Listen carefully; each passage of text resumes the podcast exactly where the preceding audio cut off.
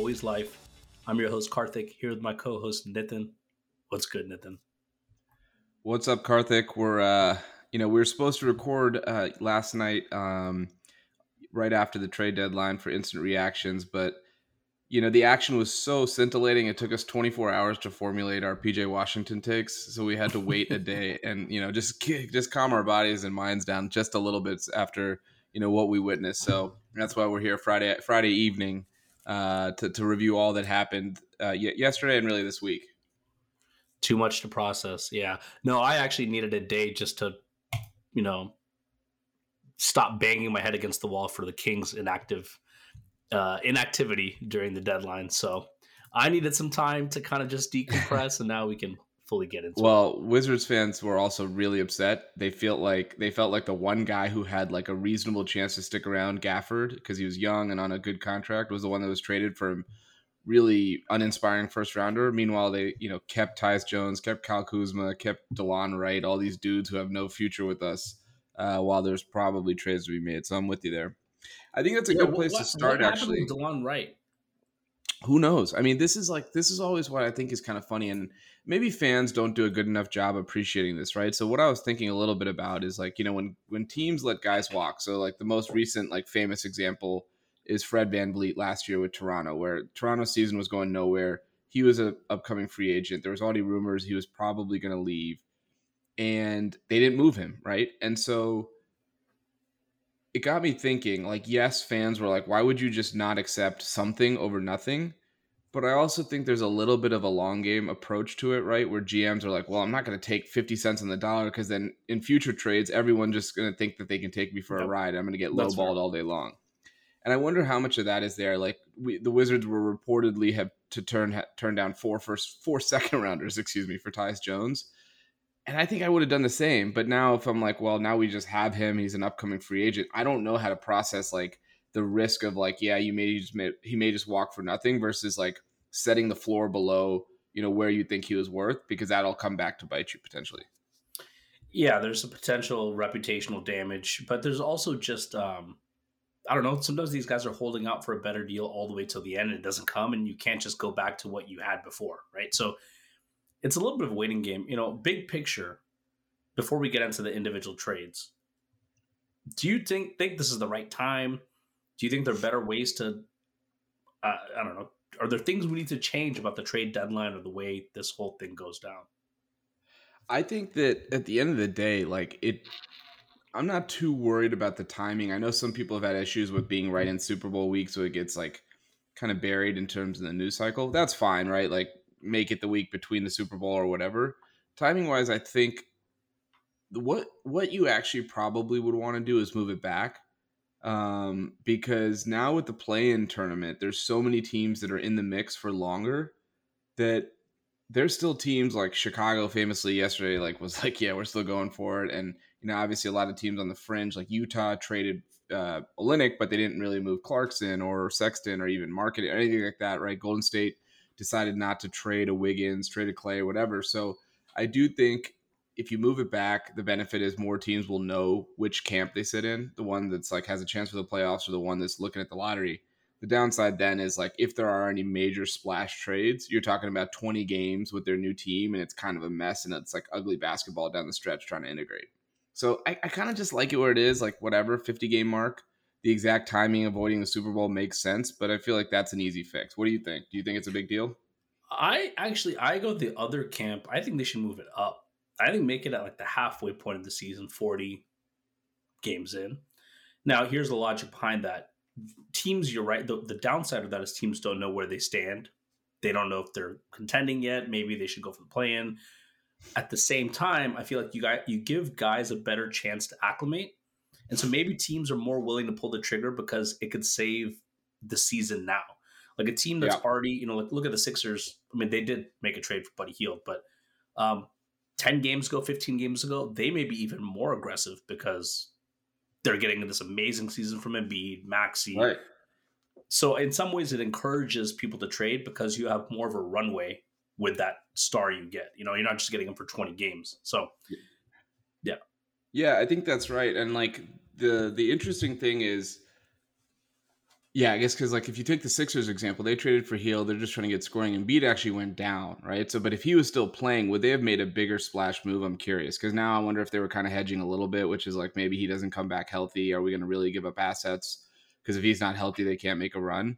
So that's the other thing. I guess you have more information the later it is. But the other big thing that like I don't think this is much timing based. Like I, I don't feel like I hear enough people talking about this, but the new CBA, which is intended to be really punitive to the like hyperspenders, the Clippers, the Warriors, the Suns of the world, has a massive residual effect on everybody else in the league. The second apron rules are really, really uh, damaging in terms of your ability to make trades. And that's fine in terms of like, okay, we don't want the Warriors to keep loading up, but there's another team on the other end of that, right? So it, that is going to naturally create less activity because if you're a second apron team, you're not allowed to aggregate salaries. So what does that mean? You have to go one to one. So if you're trying to trade for a $40 million player, you have to send out a $40 million player. Uh, yep. It's very unlikely that they're going to have a $40 million player who's just they're willing to give up on and is enticing enough for that other team to take on, right? So the perfect example, just making up players. But let's say the Warriors wanted to trade, you know, Klay Thompson for Trae Young. Obviously, that wouldn't happen. But I'm just talking about like players. That the the, the, the Hawks would never value Klay Thompson as someone who could be the centerpiece of a Trae Young trade. But that's kind of how it has to work because they can't be like, okay, here's Kuminga, here's Moody, here's Wiggins, all this stuff. It's adding up, and so I think that has a pretty big effect and it's going to have a bigger effect going forward. And then the other thing is like a lot of times guys get traded to be bought out to then go sign with the contender. Well, there's guess what? Most of the contenders are the ones who are the second apron teams. They're not allowed to sign a buyout guy who's making over the mid-level exception. And so you have these trades that don't necessarily consummate. Like Spencer Dinwiddie is interesting because he would have fit that criteria. And the two teams that are rumored to get him, Buck, uh, sorry, the um, the Lakers and the Mavericks are not second apron teams, but he would actually make a lot of sense on some of those like really big spenders, like a backup for the Clippers or backup for the Warriors or whatever, and they just like out of the running. So I think that's another big piece that I get why they did it, but it feels like it's going to also kind of limit mobility in a way they don't. I don't think is like the intended outcome here. Yeah, I think that's what's happening, and I think I think it's going to take GM some time to kind of really figure out what their strategy now is with with all the new implications. Yeah, uh, and and it's better to be, I think, hold back this trade deadline and, and preserve future flexibility. I think that's the, what most teams are doing. Another here's a crazy idea. This is a half baked idea, like yeah. you know, Kevin Wildes does. Um, what if the trade deadline it was a week, right? Let's say it's this week. But what if no one knows the actual time? Like it's not like Thursday at noon or, or 3 p.m. Eastern. What if it's like it gets announced? It could get announced at any point during the week, and then you have a one hour window until it closes. Now, let, let me tell you why I'm even suggesting this crazy idea. Wow. I, I feel like okay. the problem with the trade deadline, it's just human behavior, right? You're going to hold out to the very end because it's classic negotiations.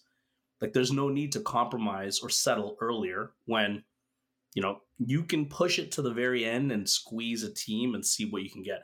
Uh, but I think what happens in that situation is because there's a fixed deadline – everyone's waiting to that last minute and then nothing gets settled. If you create a whole week and say it could happen at any point, there's an incentive to get those deals done a little bit earlier because mm. uh, you can't wait.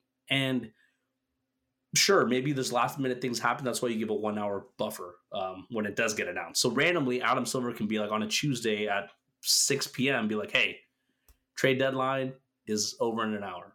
What are your I kind of like this because you're always talking, you're always waiting for it. So is it that you know which week it'll be? You know the week, just, and you know okay, that it'll be between right. business hours, whatever, right? Yeah, but, yeah, yeah. I like. I kind of like that. I mean, I feel like the problem is nothing would end up getting done because this. I mean, dude, like we're GMs, like we play fantasy football. Like, how much are you spending time just going back and forth and back and forth on like stupid ass trades that don't actually matter, but you just don't want to get the raw deal and get made fun of by the league?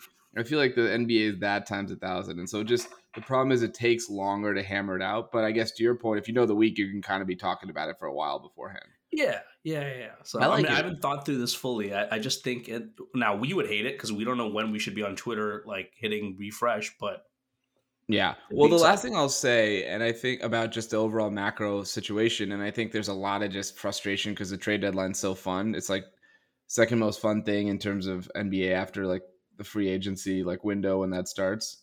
You know, forget the actual games and stuff. Those two are the best things. But if you had a trade deadline where really big names like James Harden, Pascal Siakam, OG Anunoby, Marvin Bagley all switch teams at the deadline, you would thought that was a big, you know, a big year, right? Like you'd be like, oh wow, there's a lot of big time activity. The fact that those trades have already happened isn't a reflection on the fact that there was like no one trying to make moves. I just feel like teams went for it earlier, which is fine. Like that's kind of cool too, because then you get like the Knicks are. We'll talk about the next year. They're they're they love the fact that they had Anunoby for all of January when they ripped off some ridiculous 15 and 2 stretch. So that's the other thing. It's just like the timing of some of these things weren't all exactly at Thursday at 3 p.m. But you know, they that doesn't mean they didn't happen this year. Shit, you can throw Harden in there. That happened way early, but yeah, it's exactly. worked out for the Clippers. Six six games into the season or something like that. Yeah, yeah, no, you're right. If you add those players in, it actually looks normal. But I think what people are reacting to is normally at the deadline we see big things happening. Um, and when they get pushed earlier, it, it doesn't have the same feel. But, uh, but, we're all we're fiends for this stuff, right? Like, yeah. we're complaining about the fact that no big trades were being made right at the deadline, and then we also complain about the fact that there's too many players moving around in the NBA. I know that's trades being requested. That's right? so funny thing. Yeah, we want it all. I don't. I don't know if there's a solve. That's definitely true. Everyone's upset about player movement. Nobody's on one team, and then we're like, "Where the fuck are all the trades? Like, this doesn't make sense." I think we like like the B plus to A minus level guys going. Like Dejounte Murray is a dude who we don't care if he plays for five teams in his career, but we that's the level of name we like to see moved. Yeah, Siakam, Durant, yeah, exactly. Harden. Durant, Harden, Kyrie, like those dudes. Like obviously this hasn't happened, but like the Giannis, Luka, and B level is the type that we're a little less uh, interested in because then it kind of breaks down the infrastructure of the league. And the other interesting yeah. thing, by the way, is like we had the first era of those Durant, Harden, Kyrie types that bitched and whined, and Jimmy Butler, he's been on 14, you know, that kind of stuff. They've been all Kawhi, Paul George, he's been on several teams. This next gen hasn't done it yet. And I don't know if they will or won't. That's like the Jokic, Luka, Embiid, Giannis category. They're all onto their second contracts some of them have even signed their third contract, like Giannis uh, and Jokic. So at this point, none of them have asked out. Um, and the younger gen, I'd even throw Tatum in there because he's on his second deal, but the young and he's about to sign his third deal this summer. I would be very shocked if he didn't. But the younger gen has not had the chance to. So we missed a generation of player movement, which is a good thing, I think, generally but it's just been a while since we've seen like stars we care about actually complain. Like we're kind of done with the KD bitching. You know what I mean? No, you're right. I totally agree. You know, um, you've heard my video game theory. Yes, but this is my my other theory is: Hey, look, Kevin Durant, he's single, mm-hmm. right? Harden, single. Kawhi actually has a girlfriend or a wife now, but he's like this independent, free spirit. Kyrie, he's he's got a wife, I think, but free spirit individualistic. so you're either right? single or you have a free spirit. This is this um, Misi framework we're coming up yeah, with. Is, these are the guys, right? But if if you actually look at the young generation, right, like um, Luka's like married. Um, he just had a kid. His, he's got a kid. What's his face? Um, Tatum has he's the only person in the league who's a father, I think, based on the yeah. airtime that his son gets. Like so a lot of these guys have kids or they're settled down. Fox is married. Um who, I knew you were going to say. It. I think the whole theory is based around Foxes being married. I knew that that was coming. no, no, but anyways, I. But Jimmy Butler, I think, is single. By the way, to go into the other theory. There you go. No, I actually, I don't know. I'm not sure about him. This next generation, it goes along with video game theory, right? They, they're more likely to not. They don't need to be out in the clubs. They're happy at video games. They don't care about the market as much. They can get exposure anywhere. So I actually think I don't think Luka. You know, everyone's talking about Luka. Maybe he goes, gets upset, goes to the Knicks. I don't see it as that big of a threat um, I don't see it that big of a threat with Giannis. I mean, Giannis is always holding it over Milwaukee, but it's not because he needs to be in a big market. It's just because he wants a winning team. So I, I totally agree with you. I think wow. we're phasing out a completely different time. Giannis, Giannis is turning a little villainy of late. That's what oh, I'll yeah. say. Yeah, I mean, I've and never been a big Giannis guy, so this is my my it, time. He he signed that extension, which was interesting because he's starting to throw his weight around in a way that is becoming a little LeBronish. Um, and at the end of the day, you're going to cater to whatever and anything Giannis asks. He brought them their first title since the 70s. Like he put up a 50 ball in the clinching game. Like whatever. He's basically built the new stadium is right is is is entirely due to him. So you do whatever he asked for, including employing Thanasis for as many years as it takes. However, at some point, it's not about what they were willing to do; it's about when this whole thing breaks because they're just not good enough. And I'm actually worried the Bucks are kind of there right now, where Giannis has been a freak this season, truly living out his nickname, and they still aren't I mean, yeah, they're top four in the East and they've beaten a lot of bad teams, but when push comes to shove, they get their ass kicked like all the time. Yeah. And I wonder how much of a fraction of it's like, yeah, like you've asked for all this stuff and they built this infrastructure, but now it's like you're at a different level than everyone else. I'm really curious to see how that one plays out for what it's worth. Yeah, and Doc has not helped. I mean, they've had a brutal schedule, but he's not helped anything. Um, and that was How could the, the schedule makers allow them to play a back to back in Utah? Just purely, just really thoughtless, senseless uh, on the behalf of schedule makers. Doc, man, he never, yeah, he, he's the one guy who will never be accountable for anything. I've never nope. heard anyone dodge accountability more than than Doc Rivers. Nope, absolutely not. Um, okay, so let's get into the actual transactions. Let's start with the Knicks. The Knicks are the NBA's favorite story who could have thought the number one media market in the country, one of the most famous franchises in the NBA, has turned into America's darling? But that's really where it is. It's like an underdog story with the freaking New York Knicks, who have been a punching bag for years and years. Even their slight moments of relevancy, like Carmelo and Amar'e in that era, was like never had any real promise, and nobody really liked them all that much. Um, they've gone all in on Jalen Brunson, both as a city, the fan base, and, and the team. Right? They've built this machine around him. You know, Julius Randle has had a great comeback season, made the All Star team again. OG Anunoby, Bojan Bogdanovic, and Alec Burks are in. Obviously, um, oh, Anunoby's been there for a while. They've been incredible with them. Sorry, I should say Precious Achiuwa as well, who's been locking like multiple 40 point 40 minute games of late. They've not given up a single first round pick to create this lineup. They've not given up any future cap flexibility. Um, they'll probably re-sign OG, but he's a free agent, and you know if anything changes, they could move off of him. And I think it's been absolutely amazing what they've done. Um, it doesn't mean that they're going to go win the title or they're even the favorites to get out of the East, but you look at that team top to bottom, they have like no weakness now. Um, you could argue their biggest weakness is their three-time All-Star Julius Randle, right? Everybody else has a very defined role that they're going to play well. I would not want to play this team in the playoffs. I think they've just done an, an amazing job. And from what they've been over the years to this, where they're just like one of the smartest franchises in the league, it's like pretty bizarre to watch.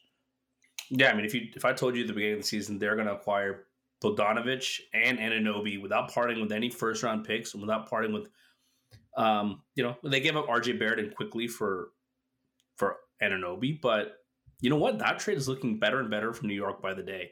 Yeah. Um, you know, Quickley and Barrett haven't lit the world on fire in Toronto, and obviously they're on just on a serious tear with Anunoby before he got injured. So I I love the move. Uh, this is just perfect team building. The big question with them, and it's not fair to them, but the big question is, do they have enough of that top end star talent to push them past the Boston, uh, yeah. Milwaukee? Even I know Milwaukee looks terrible, and everyone's kind of penciling them out but I still think that, you know, it's you have to get through Milwaukee, you have to get through Boston and Philly, not this year maybe, but next year. Well, the thing about it that I think is really interesting is like, yeah, they have a gauntlet. This could be the year because you see the Milwaukee weakness, you see Philly with an Embiid injury, and Cleveland is out there, but they beat Cleveland last year in the playoffs. They're going to have that. Um, Boston is Boston, right? Boston's the the you know they're the biggest threat in the East, and they're as of now, I guess I would have to pick them make it out of the East, even though I haven't loved what they've looked like in some of these marquee games. But the interesting thing about the Knicks is like they've gotten a lot better despite having a challenge of not wanting too many ball dominant guys. So they've gotten guys who can score without needing the ball in their hands, and that's really hard to do around Brunson and Randle, who are going to possess a lot of the ball. And I think that's been the biggest revelation for them. It's not just good talent, it's not just not giving up assets, it's the right talent that can fit seamlessly. Yeah, no, it really is the perfect team building exercise. Like, given what they've had, um, they constructed this roster just great. I, I but ultimately, um, yeah, I, it'll be very interesting to see the postseason. The postseason will tell us just how close they are, uh, and and you know they're they're one. I, they could easily be a conference finals team. I, I don't yeah. I don't think anyone disputes that now. Uh, do they have enough firepower in, you know, like as great as Jalen Brunson is, can he be your number one going into the conference finals and the NBA finals? I know that's a lazy way of looking at it. Well, no, small guards get punished in the playoffs. We've seen it yeah. time and again. So that you know, but this is the next step they had to take. The next step was going from a first round fringe second round team to a team that can be bona fide conference champion yeah. uh, chip contenders or conference finals contenders, and that's what they are now. So, well, it's it's funny because like Cleveland has absolutely lit the world on fire of late, and even though their schedule is really soft, it started to get a little harder, and they're still beating teams. They beat um, the Clippers the other night. They've had some really good wins. Cleveland and New York seem like these teams that are on a collision course somehow again. Yep just like they played in round one last year when Cleveland won 51 games and the Knicks absolutely took their lunch, right? It was an embarrassment to Allen and Mobley in the way that they got just rocked on the glass. I really hope we see that series again because it's so much fun. I think I'd pick the Knicks just because I feel like we've seen the formula to how to stop Donovan Mitchell and he's had his share of kind of playoff ups and downs. But yeah, like, would you really? I mean, if it was Knicks Bucks, gun to your head, maybe you take the Bucks because of the Giannis factor. But we've seen so many examples of Bucks playoff meltdowns over the years yeah. that aside from their one title run, everything else is starting to look like a pretty big indictment on on this Giannis core. And you know, everything okay, the title makes up for everything. I get it, but it's not like they're the Celtics or like they're they're the Warriors where they're repeatedly knocking on the door. They had one championship run and everything else has been pretty sketchy. Yeah. Um, including getting blasted round one last year by Miami. So that's why I'm like, if I'm the Knicks, I'm not really sure I'm scared of anyone besides maybe Boston. So, eh, and Bogdanovic has big, you know, big playoff moments. He's he's been there. He's old. He's a veteran. I think it's just, you know, they have Hart. They have uh DiVincenzo, the big man rotation. If they can get uh Robinson back, it's all there. DiVincenzo's resurgence has been something incredible, right? Like, yeah, he's been killing he it. A, a good role player in, in Golden State um, nothing impressive. And in Sacramento, he we had him for a bit. He was ter- like absolutely terrible. terrible. Yeah. And the fact that what I think he started a game recently, I forgot if it was the last game or two games, 36. Yeah, like 36 on some crazy shooting. Yeah. Um, that has been such a big unlock for them as well. So they're just getting contributions across the board. The the shitty thing for them is there's a very real scenario I think they can end up in the third seed, the way Milwaukee is kind of slipping, and the Heat can very well be in that sixth seed, and that is a that's tough. To, yeah, that is a very tough first round matchup. It's too early to look at these things, but um, that's a scenario, and that's a classic series too. Knicks Heat. I think of '90s Pat Riley, Jeff Van Gundy. Yeah. Uh, but yeah, so even a first round is not going to be an easy out. Um, for for sure. And like they originally had some goals of catching number two. The problem is they're a little bit of a mash unit right now, right? Like Anunoby's out for three plus weeks. Randle's out for maybe longer than that. Brunson and tweaked his ankle, so who knows how much they're going to try to like be careful with him. Maybe it's like they don't really play him much to get to get to the All Star break, so he has like another week off. So yeah, I mean, if you're if you're them, you almost maybe want to sit into that four or five matchup. The downside, of course, there is that you would draw Boston round two versus kind of putting them off further. Yeah, yeah, but uh, if you're the Knicks, I guess you can't be um, standings. Yeah, yeah. watching. You're not exactly like. For, it's unfortunate for them that Cleveland made that surge, right? Because yeah. if Cleveland hadn't, the two seed is very much in play for them. Yeah, um, and it still could be, but now they got to worry about Cleveland as well. Um, okay, so that's been a, a great story, and I'm really excited. You know, if there's one kind of weakness on this team, it's probably like wing isolation scoring, which is always seems to be what wins out in the playoffs, right? The Kawhis, the Tatum's, the KDs, the LeBrons of the world, like they dictate a lot of success in the playoffs. Yeah, yeah, they don't really Randle jacking up terrible exactly, shots. That's the problem. Randle, and then you know that's I guess one thing Bogdanovic can give them because he can create his own shot. Although he's probably at this stage of his career maybe more of a catch and shoot player. Yeah, he can put the ball on the floor a little bit. He can, but late game situations, I don't know if you're going, you're running your offense through Bogdanovic, right? But yeah, he'll help for sure. You know, he was randomly on that Wizards team, the 2017 team. That, I know. and we was like, he was like great, and we just like wouldn't play him, and we had this like killer small ball lineup with like him, Porter, Wall, Beal, and Gortat, and then I honestly don't even know an Oubre. honestly, you could have played those five together, take Gortat off, and we just we were so fucking traditional. It drove me insane. Um, I just remember that that one specific year, 2K, like you had so many good shoot. Like that team was so fun to play with because Wall could just beeline to the rim. You had shooters and Bogdanovic and Porter and Beal, and then Gortat was like, you know, sometimes you just see a big body, yeah, and a big body is good enough to get deflections and yeah, yeah, rebounds, and that was Gortat. I don't know what the definitive rankings are or who's putting those together about players who the, the greatest disparity between their 2K selves and their real life self, but John Wall is undisputed number one. In 2K, oh, yeah, he in 2K he was like a combination of like Pete Maravich and and and uh, Steph Curry or something because you could not stop him. Um, and in real life, he was of course just himself. You know when I think it's it, in those early games with Wall, it was kind of like when Mike Vick got introduced in Madden 04 and they didn't know yeah. how to handle his speed. Yep. Like Wall was too fast, like because he was just way faster than anyone else in the game, and you couldn't stay. You couldn't like you know you're holding your L trigger trying to stay with him on defense. And who's the fastest guy in the league right now? Is it Fox or is there other guy? Like I don't feel like we talk enough about like the end to end speed the way we used to. It's Fox. It's Fox. Fox. I mean, I'm, I'm sure there's some like, guy who could Maxey is faster, but Maxey is very fast, right? Yeah, yeah, Maxey's fast too.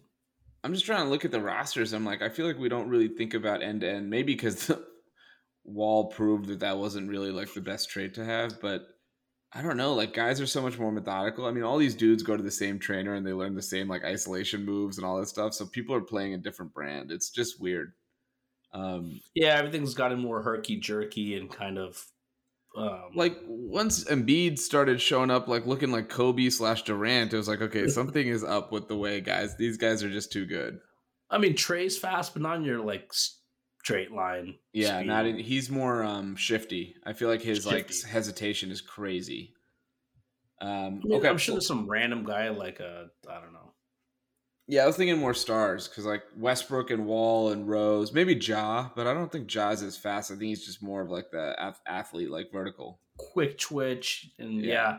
Fox. Then it's definitely Fox. He like yeah. top end speed. He is he's blazing, blazing. Yep. And he learned what uh, Wall never could, which is how to control it, and then oh. also how to stop so that you're like you're that's his biggest. You're recentered. You're like not like flying towards the rim.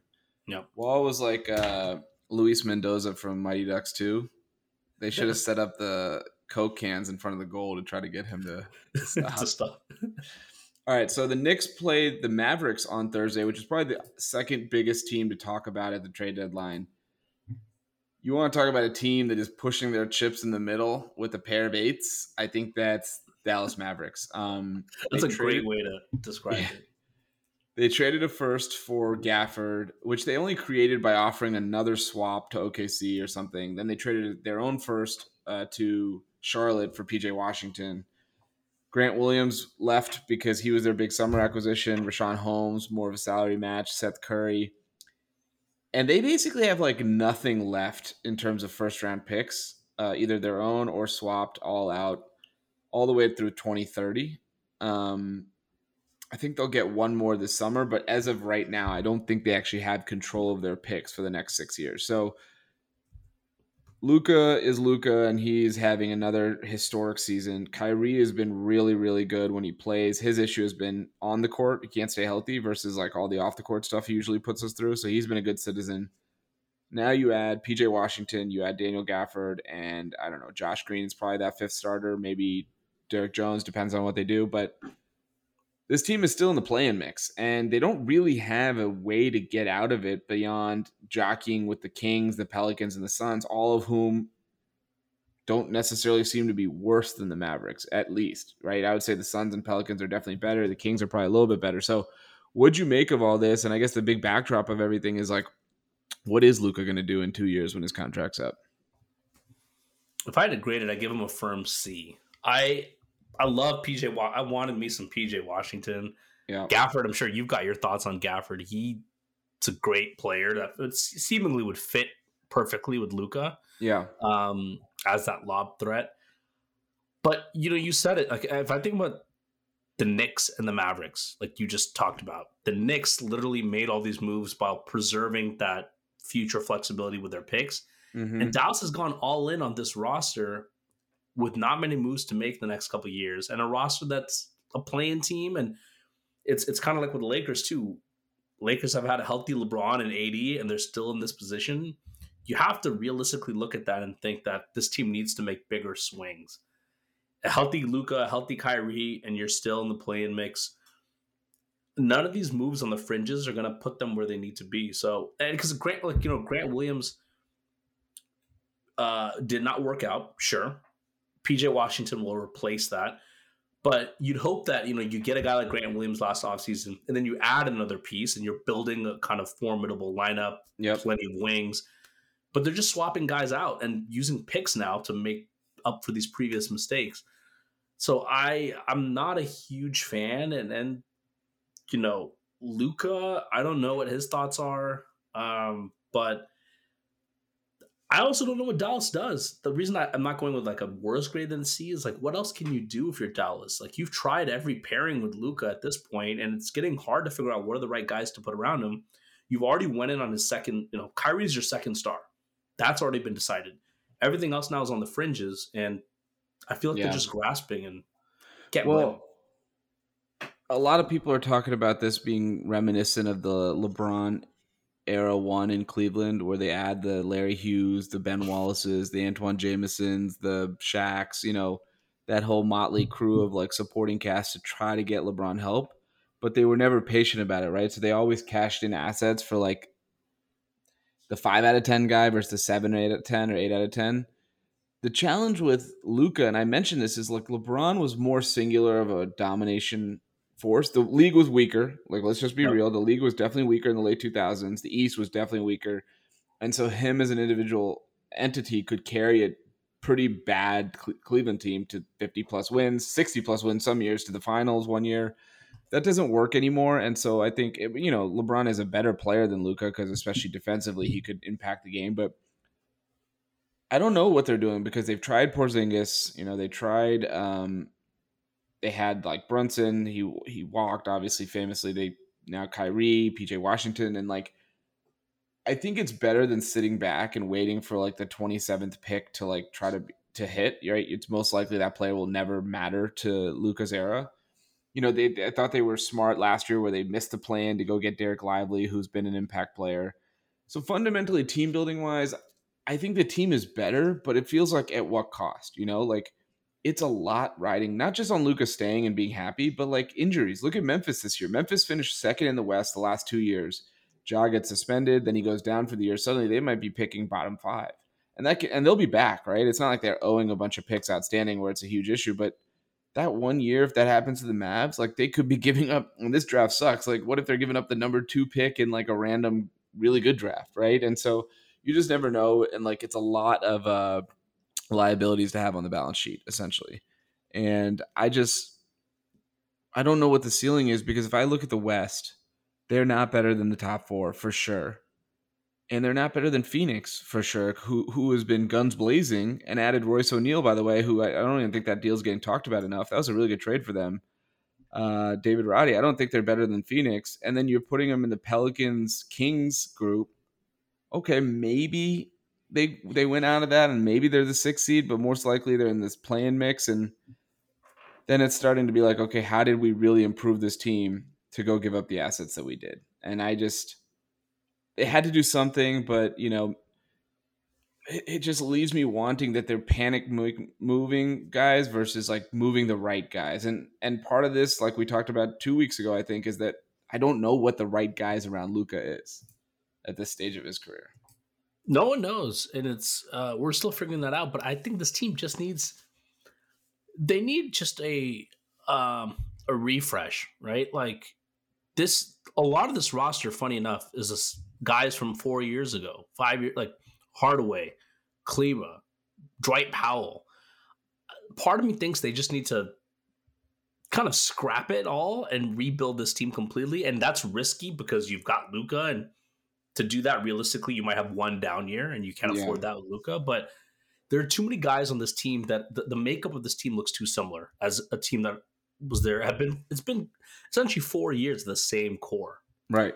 Right. Um, even if a lot of those guys are role players and don't get that many minutes anymore, like I I just think this team needs a bigger shakeup because clearly, while they made that run to the Western Conference Finals uh, against the Warriors, they've had some good postseason, relatively good postseason success. This this this is not going to work. And you look at the standings, like you said, the playing team is most likely because there's a possibility, yeah, they can jump New Orleans and Sacramento to get in that six spot. But realistically, they're going to be a playing team, and that's just to make all to give up all these first round picks and still be in the play in after two years ago you were in the Western Conference Finals. Right. Yeah. Well, and the problem is the problem that I see is that like you can't you have to do that really artfully, right? Because how are you going to rebuild or retool on the fly without potentially risking a terrible season? And you don't have many to waste. Like Luka in his career, for all we talk about it, he's had two playoff exits, round one, two seasons missed playoff, and then he had the conference finals. And this season, what do you do? We really think uh, Dallas is going to win a round? I don't. Maybe they will because he goes absolute hero mode like we've seen in the past, but at most they'll win one round. Yep.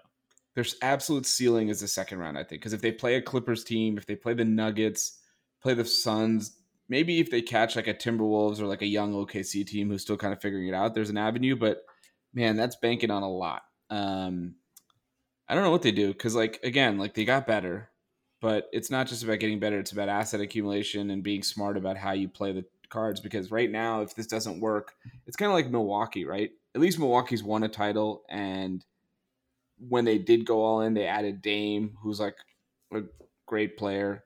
Milwaukee has nothing else to move, which is why the big thing that they did to fix their roster was freaking trading campaign for Pat Beverley. But they have one in the bag, so the pressure is a little different.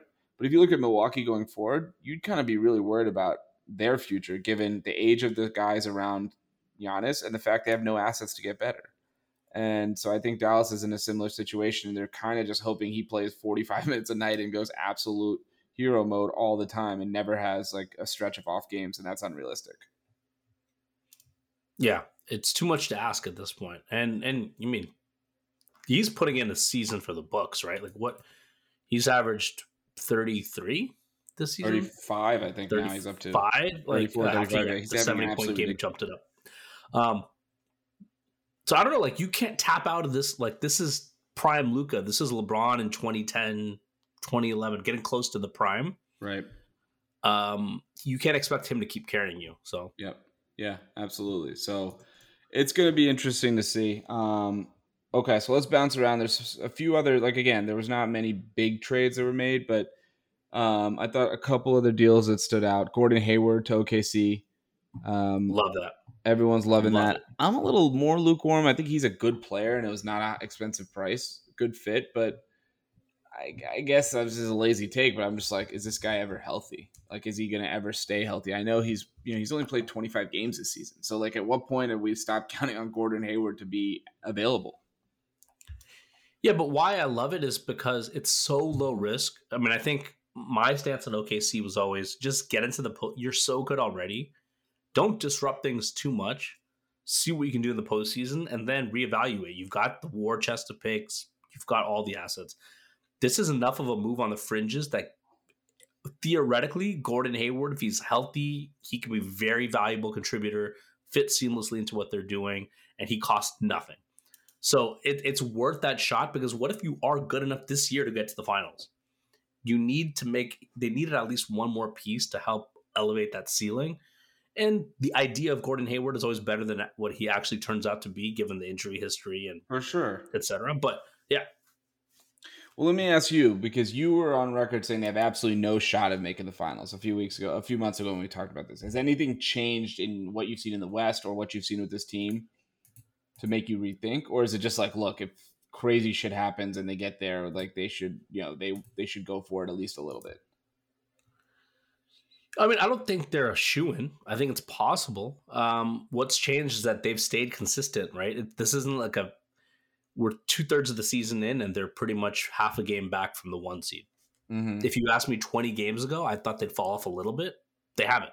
Um, SGA has not fallen off, and he's that number one star. And they, so I, I think it's possible. Now, I don't think that means that they're not in the position of a Nuggets or a Celtics, but they're close enough that getting a guy like Gordon Hayward's worth it given the price. And then in the offseason, you make the big swings to see where you need to get better. Mm-hmm. Okay. Yeah, I kind of wanted them to do a little bit more than Gordon Hayward, but maybe I'm being impatient. Um, like Orlando, for example, is a team that if they didn't do something, I think that's okay. But OKC is like free, like top in seed in the West, or will be competing for a top seed in the West. Clearly, has like you said, sustained this all year long. So, is there an opportunity to be more aggressive, knowing you have all these picks, you have some salaries? Again, you don't probably have to even touch your main core. If you consider the main core is SGA, Chet, Jalen Williams, I think you could have added even more of an impact guy around that while keeping them, probably keeping either Dort or Giddey, one of two and gone for it in a more meaningful way. Now, who is that player? I don't exactly know. Like if they had traded for DeMar DeRozan, would that have changed their future more than Gordon Hayward? Probably not, but that would have been a piece that would have made me a little bit more interested, I guess. To get who? Gord, uh, DeMar DeRozan. Oh, DeMar DeRozan. Yeah, see, like that's such a big swing. Nathan. Like, it's not about the they've got the assets. The problem is if you change too many variables without even knowing what one set of variables does, right? It's like a science experiment. Yeah. Then you don't know. Like it makes it harder to figure out. Like let's say they get DeRozan, they flame out in the second round. Now it gets way more tricky in terms of team building. If if you go with the same core, flame out in the second round, then you make the decision whether you need to go after a guy like DeRozan or not. And guess what? You can outbid anyone. So it, right. it's not even a matter of, you know, oh no, that you're going to miss out on an opportunity because you will always have the best kind of bidding uh, price. Yeah. So to me, I think see what the course of this team really is, where they get run into issues in the playoffs. Is it their big depth? Is it you know the shooting falls off? Is it that Jalen Williams all of a sudden is not a great secondary player in, in that postseason? Figure that out and then make the decision. Fair. Yeah. I mean, look, it's still all very early. They still don't have to pay these guys for a couple more years. They actually have a decent amount of uh, runway uh, before they yeah. have to do anything. So that's that's very enticing. Um, okay, so let's quickly talk here. Uh, any other big trades you want to hit on? We have Hield to Philly. Like I said, Royce O'Neale to Phoenix. Um, others that I missed that should be covered. Pat Bev to, to Milwaukee. Um, no, Hield to Phoenix, interesting. But sorry, Buddy Hield, Philly. I mean, has, uh, sorry to Philly. Yeah. But you know, knowing Buddy Hield, he's that first year you're gonna be in love with him, but he becomes unplayable. And it'll be interesting to see in the postseason because defensively, he is a liability. He can't play make. He's just a pure shooter. And those guys we've seen in the postseason can get kind of run off the floor. We're not going to know this year because Philly's not really I don't think they're serious this year, given the Embiid injury. Um, so that one's interesting. Other than that, I, don't know. I, I mean, I, Monte Morris went to the Timberwolves, um, but I think everyone thinks of Monte Morris from back in his Denver days, and I don't know if he's still that player, but yeah, could be a nice pickup, right, for some guard depth. Um, I don't think Xavier he's that guy. Having seen him in uh, DC last year, I think he's lost a step. I mean, he's efficient and he doesn't make mistakes, which I guess for what they want to do is probably enough. Yeah, but you know, you know, he's back up to Mike Conley, so it's probably fine. I was more interested by the inaction. There's several teams that were thought like maybe they could do something. Either you'd be a seller like Brooklyn or Chicago, or you'd be a buyer to kind of go for it. Sacramento, you mentioned the Lakers, Warriors. Um, maybe even the Celtics. They you know they added I think some some guy I forget his name, but what what were you most surprised by, or which team were you most surprised by? Like Denver, uh, you you know they didn't do something where you either thought they should, or you know they could have you you know they could have actually changed their future by by making a move. So one team I wasn't really surprised, but I I actually think the Warriors should have done something. Now let me let me tell you why. I they've got something in Kuminga. Mm-hmm. Great, keep him. I don't think they should part with him. You need to preserve the future. But if you're so hell bent, they are hell bent on going down with Steph and making building teams around Steph and sending them off with happy, right? I think any Warriors fan would want to keep Steph happy. Um, I think they're tied to Draymond at this point and Klay to a certain extent, but maybe not. I, to me, if they believe in Kuminga, if they believe in Steph, like go for it. Like make a big swing and try to get this team out of the play. And like don't assume that just because Kuminga's become a better player and Chris Paul and uh, what's his name, Gary Payton come back, you're going to be all of a sudden still contending. Like this team needed a massive boost. Why are they operating in this weird play-in mix? If you're not going to blow it up, go the other way. So does that mean trading Klay? I know they don't want to do that. Does that mean trading Dre? They don't want to do that. But I think they should have at least made some moves to shore up the roster if they're serious about contending with Steph in his twilight years. It, so yeah, that, because they are playing better of late, but then they're a week removed from having lost a game where Steph scored 60. So it, it still feels like it's like this isn't a real team at this point, right? Like the West is so loaded. I guess the question is without moving Kuminga, which at this point, would you really move him with how well he's playing? He's finally kind of unlocked something post haircut. He's been absolutely insane. Like you can't get a guy that's changing your fortunes unless he's in the deal. And I'm not sh- like freaking um, the Bulls were asking for Kuminga for Caruso. You're not going to do that if you're Golden yeah. State. So what are you really trying sure, to do? But but here, yeah, here's my pro- so I, that's totally fine. But here's my problem: if you're not going to give up Kuminga, but then you also don't want to give up Dre and Klay because of the sentimental value and their stuffed guys, then you're not trading anyone. And then, like you said, like you're getting lulled into this false sense of confidence that oh, because they had a recent streak of a couple good games and you're getting some guys back, this team's going to be any different. But mm-hmm. and if they're fine with just play-ins with Steph for the next couple years, that's fine. But I think given how good Steph is, I think they owe it to him to be a little bit more aggressive. But I was pretty surprised, I will say, that um like Bruce Brown is a guy I thought maybe could be moved and maybe they would be a good option for him. Like that could have been something. Like I'm surprised they didn't add anybody who could help. Like Wiggins is probably at the point where his contract needs to have a pick, at least one attached to it to move off of it. Um, so they couldn't really do anything with him, but you know, there's probably more to be done. They just said, "Fuck it, let's just see what happens here," and and maybe that we'll see if that actually ends up hurting them. Yeah. Um, for me, I think the team was was not the Lakers. I thought the Lakers had nothing to do, and LeBron can tweet all the hourglass emojis he wants. I just don't think there's anything they can realistically do. You know, the entire roster except like three guys has, has transitioned since last December. So yeah. at this point, it's like, what else can we keep reshuffling the deck? I'll pick a seller. I was really surprised and continue to be befuddled. Everyone's talking about the Bulls. I think that's true. What are the Nets doing? like they have they traded Royce O'Neale for three seconds, but they kept Dorian Finney Smith.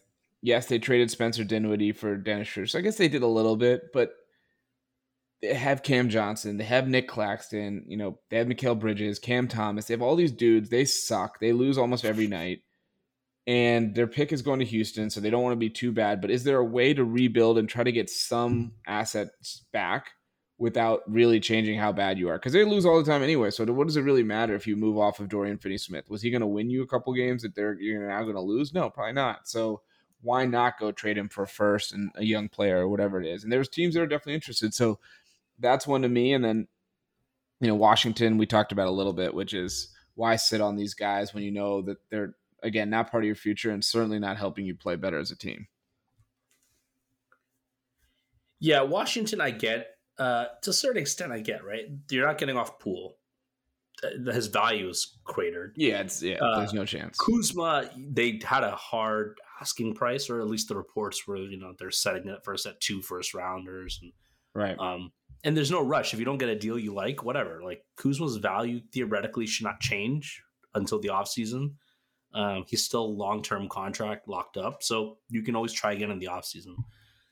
The Nets, you're right. They're aimless, a bit aimless right now. Um, and look, a year ago, fine, maybe a team of all these long wings with Mikal Bridges blossoming can work. I think we've learned that this is not this lineup's not going anywhere, and they they're missing out. Right, they had an opportunity to trade Dorian Finney-Smith earlier. I think they're falling in love with the Cam Thomas ups and downs, and, and Cam Thomas realistically, like I don't know how critical of a player he is on a winning team. Like I think you get wowed by some of the big scoring nights, but yeah. So um, yeah, maybe there's just no value for these guys. I mean, that's the other thing you remember. Like just because they're putting up numbers, if the team's bad, everyone sees that they're bad.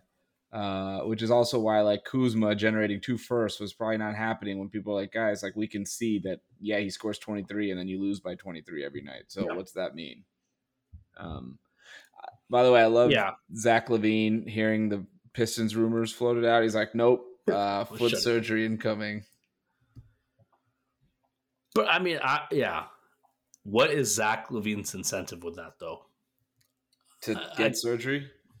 Yeah. No, I'm sure he was actually hurt. But you know, it's like some of these things where it's like, I may need surgery, but I probably could get it in the off season. I'll play through the pain. And if it's going to save me a trip to Detroit, then Yeah, and now he won't get traded there at least till the summer. Um, Detroit's another just we talked about it from the Knicks side, but they're another like what in the world are you thinking right now with their their way they've managed those assets, including Bojan. Um, they just cut Killian Hayes, who started on Wednesday night. Just outright cut him, and um, you know they cut Joe Harris, who was like this big pickup they were going to use to fill their cap space, and Jalen Duren's amazing. He's yeah. been the- man possessed, but like I don't know, like The- Ivey, the Cade, funny- and Duren, I guess make you feel okay. the funny thing is Detroit um, could be in a much better situation. They've mismanaged a lot of their roster, but they still have lots to feel good about. Ivey has come on strong Mm-hmm. the last several weeks. You said Jalen Duren has been amazing. Cade, like he showed flashes of being a really good player earlier this year. Um, so at least if you're Detroit, like now you feel better about yourself. Like, yeah, historically poor season, but there's assets that you can kind of lean on moving forward. For sure. Um, uh, yeah, the other team I think is the Kings. I, I think the Kings and and no Kings fan wanted a big swing. We wanted to move on the fringes. We wanted to use our second rounders like other teams have and make a move on the fringes because they're in the danger of falling into the play-in mix. And this is a team that'll get rocked in the play-in. They're not built to go one-on-one against the Lakers in a play-in game. They're not built for these do or die situations. They just don't have the size. They have too many defensive liabilities or um, liabilities on offense as well. Like, so to me, every Kings fan is pissed. Like when I say pissed, like massively pissed that we didn't even make a move on the fringes. We stood Right, pat. And, right. Um, so yeah, that's that's the last team I was kind of disappointed about with the inaction. Yeah, I mean, look, the Kings are they just came off fresh off the All Star snubs, which we didn't get to talk about. That was frustrating. They have a really big game, by the way, in Denver tonight, which I'm sure. Are you gonna appointment viewing for you? May you cancel Oh, any yeah. pl- you cancel any plans? Yeah, I'm uh, trying to watch it, but it's one of those games where I could get very frustrated first, second quarter, and it just, you know, the, the Kings are a team. You know, you know whether it's going to be a good game in like the first quarter. Yeah, Like, they'll either go down 15 and it's done, or they go up and, and they they play well. But it is appointment viewing for me. Uh, yeah. All right. Well, that's the trade deadline. Any any last trade deadline thoughts?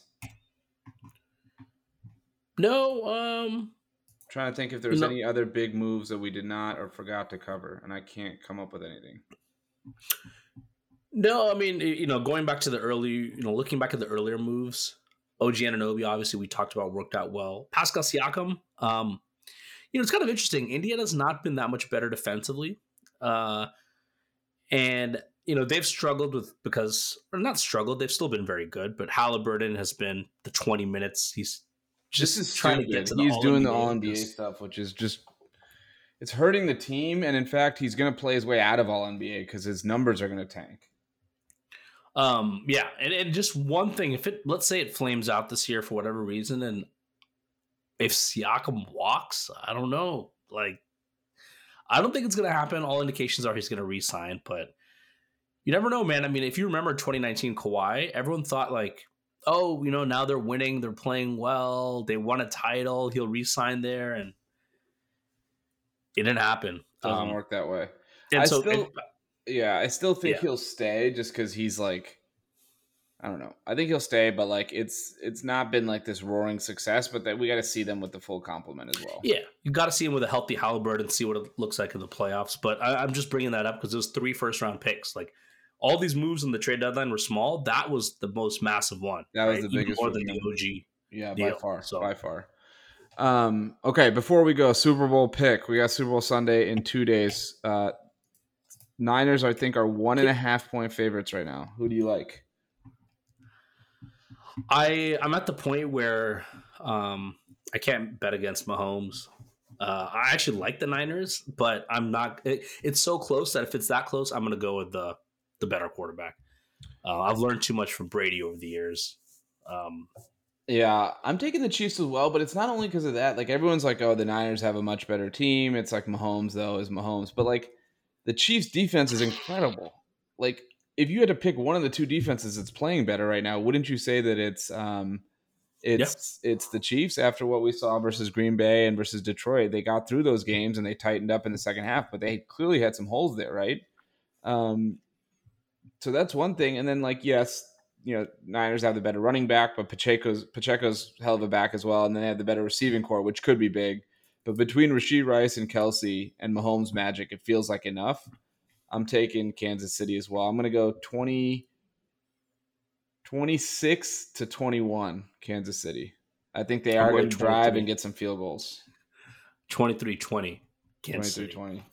I, yeah. Um, I will say this this was the one outcome I did not want. And, and, you know, being an SF, obviously Niners, I got a lot of friends who are Niner fans, but like these, I saw this in 2020 with the Chiefs Super Bowl.